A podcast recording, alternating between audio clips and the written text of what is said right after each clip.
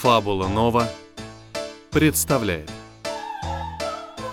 Фантастическая аудиопостановка Начало координат Илья Петрович Иванов работал на кафедре прикладной физики и в 40 с небольшим лет все еще был младшим научным сотрудником. Жизнь у него была неплохая, нехорошая. Просто жизнь как жизнь. С утра он приходил на работу, ставил чайник и читал новости в интернете. Затем пил кофе и читал свежие анекдоты. Ближе к полудню он просматривал электронную почту. Обычно это занимало всего несколько минут, так как кроме спама ему редко что приходило.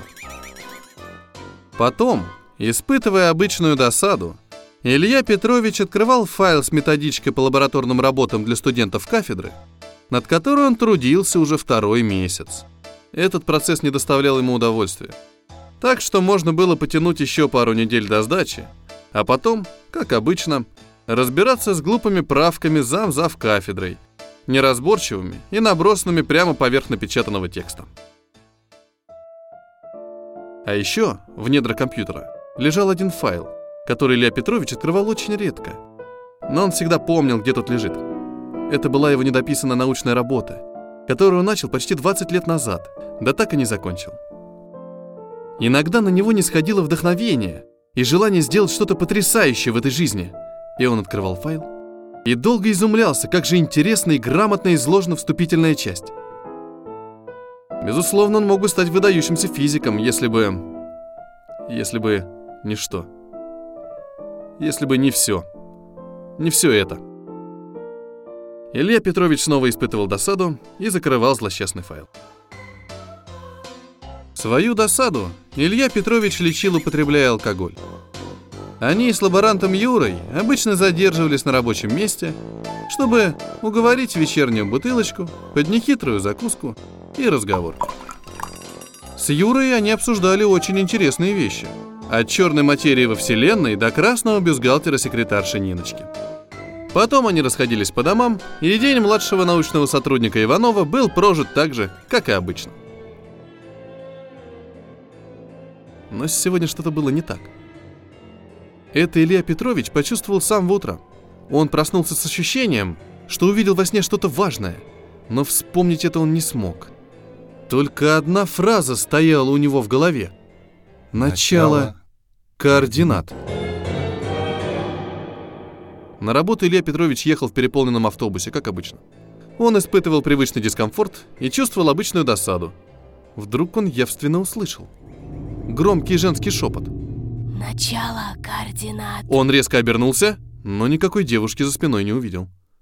Только пожилая дама, которой никто не уступил место, осуждающе посмотрела на него. И хотя ничего более серьезного утром не произошло, Илья Петрович стал испытывать беспокойство. Он всегда боялся признаков психических расстройств, а к таковым, безусловно, относились и голоса в голове. Он не раз замечал у своих более успешных коллег – симптомы душевного нездоровья и считал это в какой-то мере профессиональным заболеванием. Пока он брел до проходного института, в голове все время вертелось это начало координат. Илья Петрович понимал, что это бессмыслица, и что его тревога – это ложное чувство, вызванное, может быть, регулярным употреблением алкоголя. Но кто сейчас не употребляет? Все это пустяки. Однако все попытки отогнать беспокойство были безрезультатны. Напротив, эффект был отрицательным. И уже к обеду внутренний голос Ильи Петровича бубнил только одно. Начало координат, начало координат, начало координат. Не выдержав, Илья Петрович отметился у Ниночки, как внезапно заболевший, и направился в поликлинику. Отсидев положенное время в очереди, он ближе к трем часам дня попал на прием к терапевту. Такс, такс, Илья Петрович. На что жалуетесь? Чувство тревоги, беспокойства, М Боли в области сердца? Дискомфорт? Подвздошной области, да? Нет, пожалуй, немного. Разденьтесь до пояса, я вас послушаю. После 20 да. минут осмотра и наводящих вопросов терапевт не нашел ничего интересного с точки зрения да. диагноста. Он видел лишь несколько распущенный организм мужчины за 40. Илья Петрович решил признаться. Знаете, доктор, я регулярно выпиваю, Может быть, из-за этого у меня эти приступы тревоги. А, вот оно что. Возможно, возможно. Баланс электролитов, знаете ли, вещь хрупкая. Вы должны контролировать это, так сказать, пристрастие.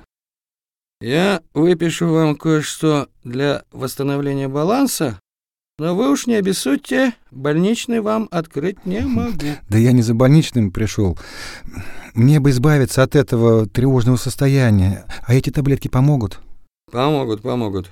Но и вы уж себя ограничьте с алкоголем, Илья Петрович. Вот рецепт. Благодарю.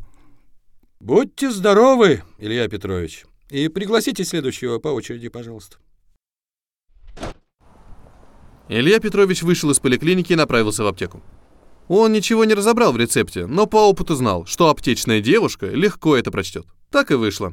Неопределенных лет женщина в белом халате уткнулась в бумажку и уже через пять секунд повернулась к ящикам, ловко выбирая из нужных ячеек нужные С вас коробочки. 345 рублей. Скидочные карты есть?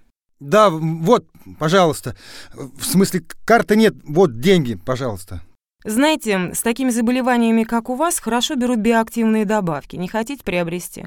Вот тонусит, поликурс. 3000 рублей вам хватит на 3 месяца. Три тысячи? Нет, спасибо, в другой раз. Ну, смотрите, здоровье ты за деньги не купишь, так зачем экономить? Возьмите тогда визитку, может, надумаете. Там и доставка предусмотрена. Спасибо, спасибо. Рецепт обратно заберите, еще пригодится. Получив пакетик с лекарствами, Илья Петрович немного успокоился. Он вышел на улицу, раздумывая, вернуться ли в институт или пойти уже домой. Он решил позвонить в секретариат и выяснить у Ниночки, не спрашивал ли его кто. И если нет, как скорее всего и было, то нет смысла идти на работу на оставшийся час-полтора. Илья Петрович выудил из кармана мобильный. В каком-то отрешенном состоянии он набрал незнакомый ему номер. Как оказалось, это был номер с визитки, который за ту секунду, что он на него смотрел, глубоко впечатался в память. Компания «Бодрость и здоровье». Чем могу помочь? Я э, не знаю, за- зачем позвонил. Извините, Очень хорошо. Как вас зовут? И- Илья Петрович. Очень хорошо. Илья Петрович, мы предлагаем отличный оздоровительный комплекс биодобавок для укрепления памяти. Простите, а вы не знаете, где начало координат? Что, извините? Начало, начало координат, где?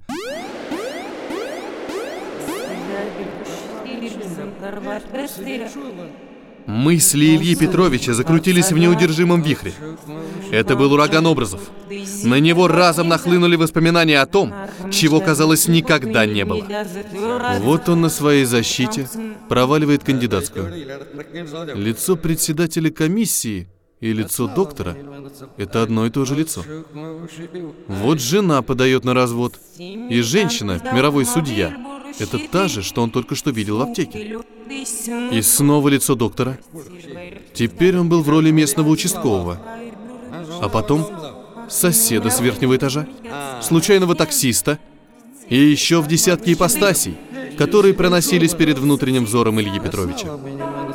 У него закружилась голова и подкосились ноги. И Илья Петрович выронил мобильник и отключился сам.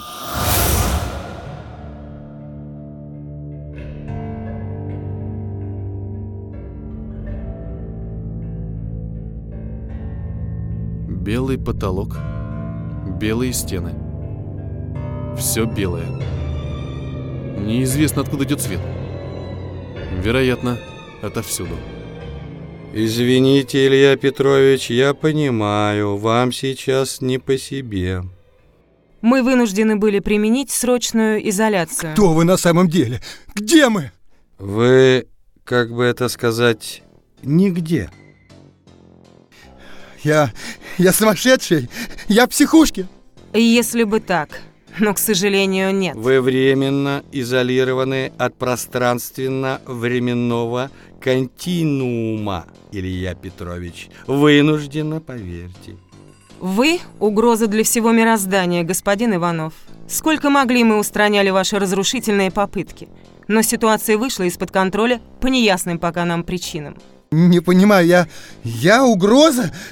Чё, что еще за бред? Я... Я никто... Я ничего не могу! Вы чуть было не додумались до табуированной последовательности, восходящего ряда, системы соотношений, которую нельзя постичь. И слово «нельзя» тут в значении не дозволено. Это какая-то чушь. Вы... Вы... Я вас все время видел. Это у меня в голове? Мы вас опекали, господин Иванов. Мы удерживали вас от ваших прозрений, от попыток найти ответ. Где находится начало координат? Да, мы, как бы это сказать, хранители. Мы защищаем все мироздание. Для вас мы создавали обстоятельства, при которых вы не могли бы продолжать свои изыскания. Ваши очень опасные изыскания. Помните, это у вас началось еще на последнем курсе. Вы спорили с преподавателем о возможности мгновенного взаимодействия. Все началось как научная шутка. Что если взаимодействие существует? Можно ли предсказать поведение другой частицы в произвольном месте пространства – зная вектор силы и ее начальные координаты. И это было невозможно по причине относительности системы координат. И вы тогда предположили... Я... Я предположил, что это может быть неважно, что если отбросить неопределенность, то... Остановитесь, Иванов, не развивайте эту мысль. Допустим, у вас бы получилось вы бы связали все взаимодействия. Что бы, по-вашему, Илья Петрович, произошло бы с энтропией, которая по определению не может убывать в масштабах Вселенной? Энтропия бы э, уменьшилась существенно, полагаю, полагаю, на несколько порядков. Уменьшилась бы? Да нет. Энтропия бы просто схлопнулась. И этот факт означает неизбежный конец структуры Вселенной. Не может быть, ерунда! Вселенная существует вне зависимости от того, что мы про нее знаем или думаем. А вот это заблуждение, Илья Петрович. В простой формулировке Вселенная и есть то, что мы про нее думаем. Вам пока этого не понять. Но вот поглядите, сейчас мы в реальности, которая создана нами для вашей изоляции. Но в отличие от вас, Иванов, мы осознаем свою ответственность и не пытаемся познать табуированную часть системы.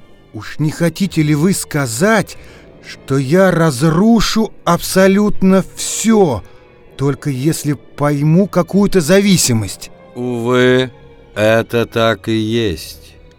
При этом Вселенная схлопнется. Будет полный конец и новое начало мироздания. Зарождение Вселенной прямо как в теории Большого Взрыва. Или, как считают индусы, конец одной кальпы и начало другой. Да. Но мирозданию нужно просуществовать еще по крайней мере 300 миллиардов лет. Вот почему вы очень не кстати стали думать об этом, Иванов. Наличие сознания – это же как оружие массового уничтожения. Ммм, допустим. Только предположим, что я додумался. Все схлопнулось сначала у меня в голове. И получается, это я. Я разрушил старый мир и запустил новый цикл. Да, да, тогда именно ты запустишь новое творение. Ты потеряешь свою идентичность. Ты будешь как новорожденный ребенок один в темноте, без чувств, желаний, но с мучительной потребностью осознать самого себя. И это это сотворит Вселенную за каких-то 10 миллиардов лет. И все это уже произошло, так как времени не существует. Но не в этом промежутке не так. К сожалению, во Вселенной всего одна аномалия. Это сознание. Оно же и причина существования Вселенной. И в данный момент аномалия – это ваше сознание, Иванов. Так что извините, Илья Петрович, но теперь мы вынуждены применить активное воздействие.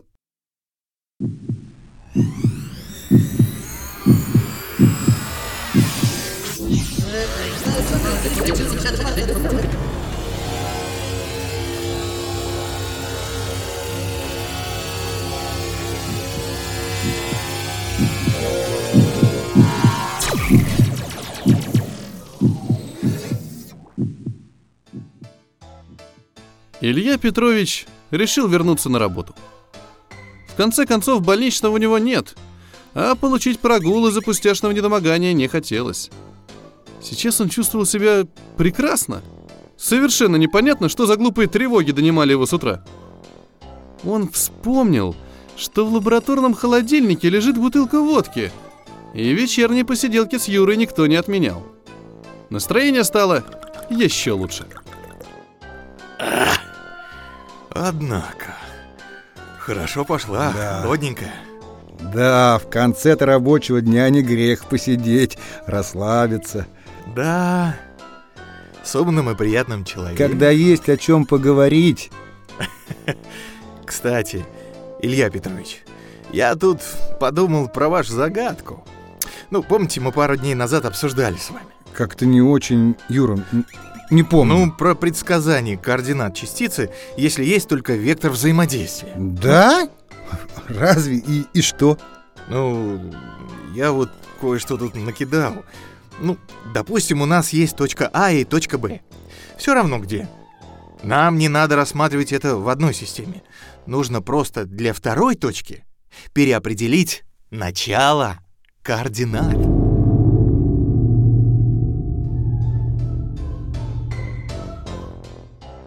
Другие истории в звуке слушайте и скачивайте только на fabulanova.ru